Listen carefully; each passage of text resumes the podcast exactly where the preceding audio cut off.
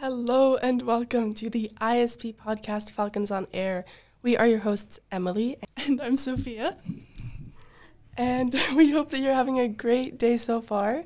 Today we have the lovely Mr. Crane with us. So, Mr. Crane, we're very honored and happy to have you with us today. And for our first question, our area of exploration, we were wondering how did you come to teach psychology? Um, well, I saw your questions ahead of time, so I sort of thought about this. And one of the things we study in psychology too is we talk about marriage.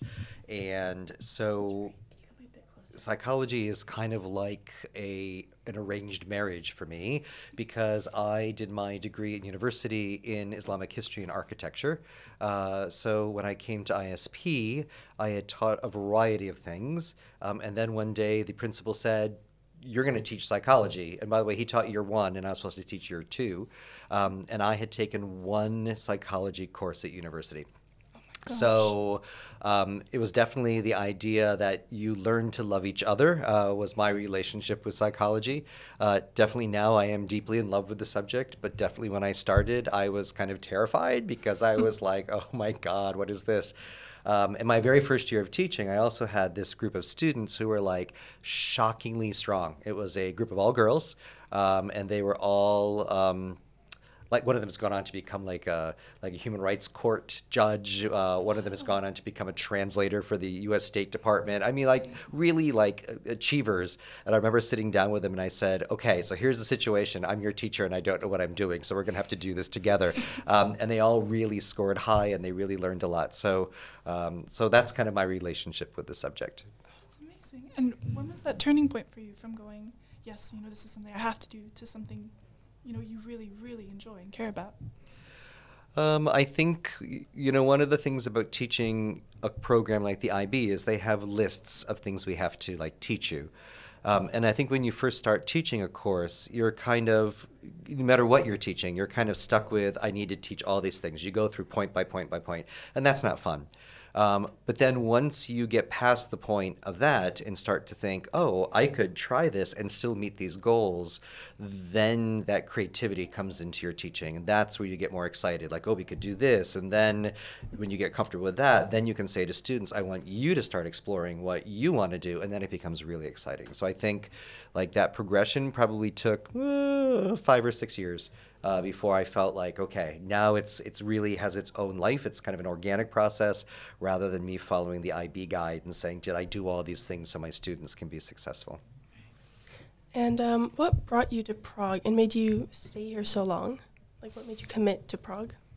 Uh, well, my story of Prague is kind of an interesting one because I had studied in Germany. Um, and when I finished studying in Germany, I went back to the States uh, New York State was doing one of these quick certifications for teachers because uh, we had a shortage in the state. Um, they're not very happy probably that I left. Um, but while I was doing that, the school I a student taught at was ISP's sister school. So in the old days, all schools in communist Europe had a quote sister school where they sent somebody over to help us out. They sent us supplies. Uh, they would arrange professional development for us.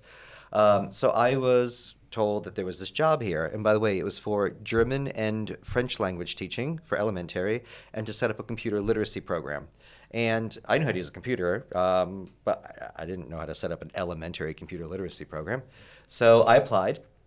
Um, and then the woman who was in charge of all the transcripts in Germany, her mother died unexpectedly, and they needed someone to come over and do all the transcripts for the foreign students.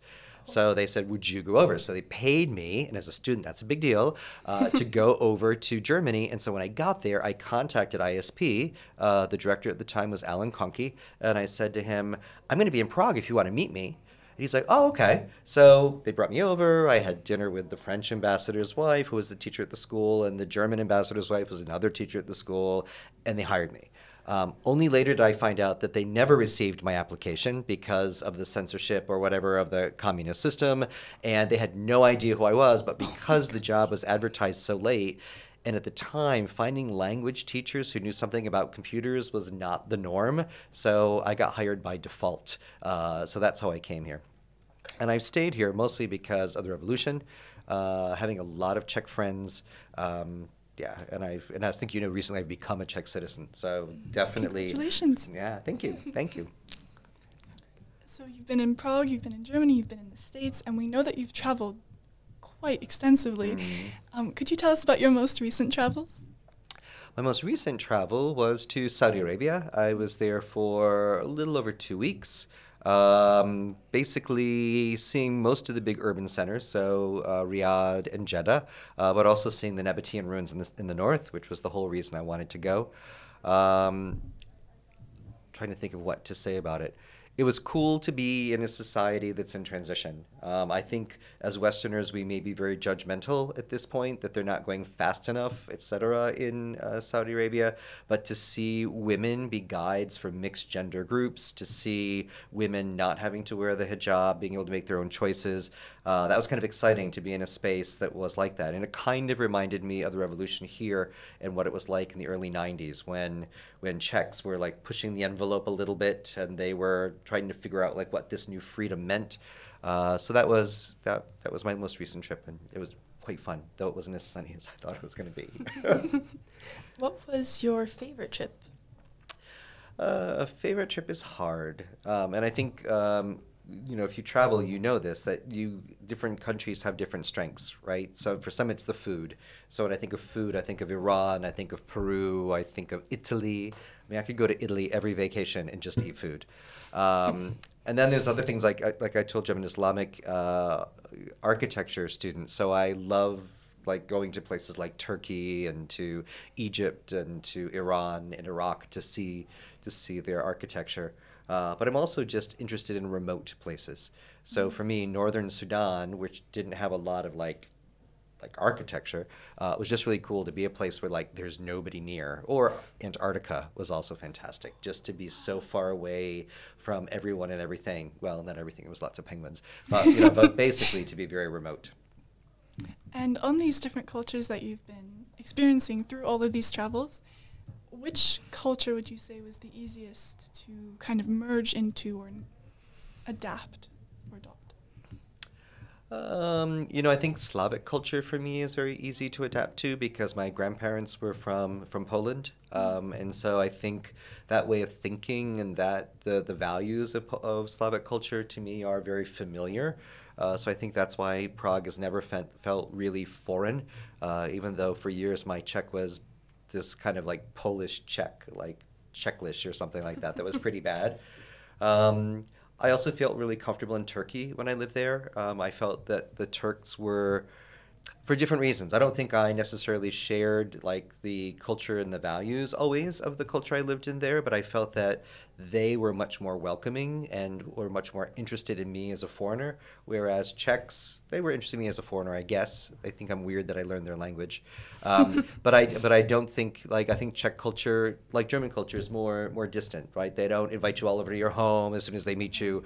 Whereas uh, Turks, and then when I was in, in in Iran, people just inviting you for dinner like automatically. There was a much more of a sense of of hospitality. Uh, so in some ways that's kind of deceptive, right? It makes you feel like you're welcome, but you might just be odd, right? You might just be like, oh, a foreigner, that would be cool to meet him.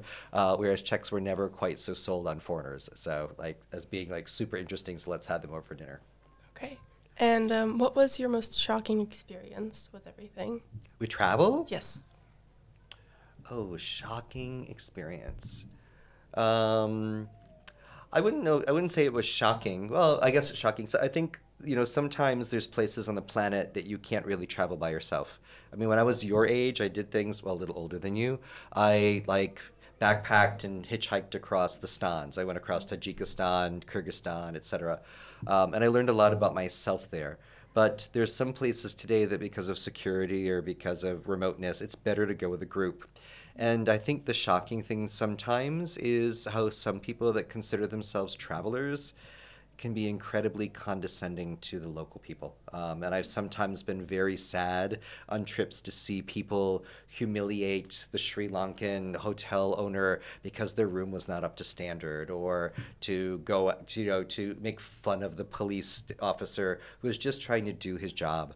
Um, so I think, I think sometimes when we travel, we we forget that we're privileged to be able to do that. And so, and then when we get there, we expect things to be our way. And I think I'm always surprised when people do that because the joy of travel is to be in a place that is unfamiliar, where you've got to try to figure things out. And when you're there, uh, like my recent trip to Saudi Arabia, part of the group I was with complained every day that they couldn't have a drink. And I'm like, but you knew that before you came here. like, why are you? Why is this the conversation every single day?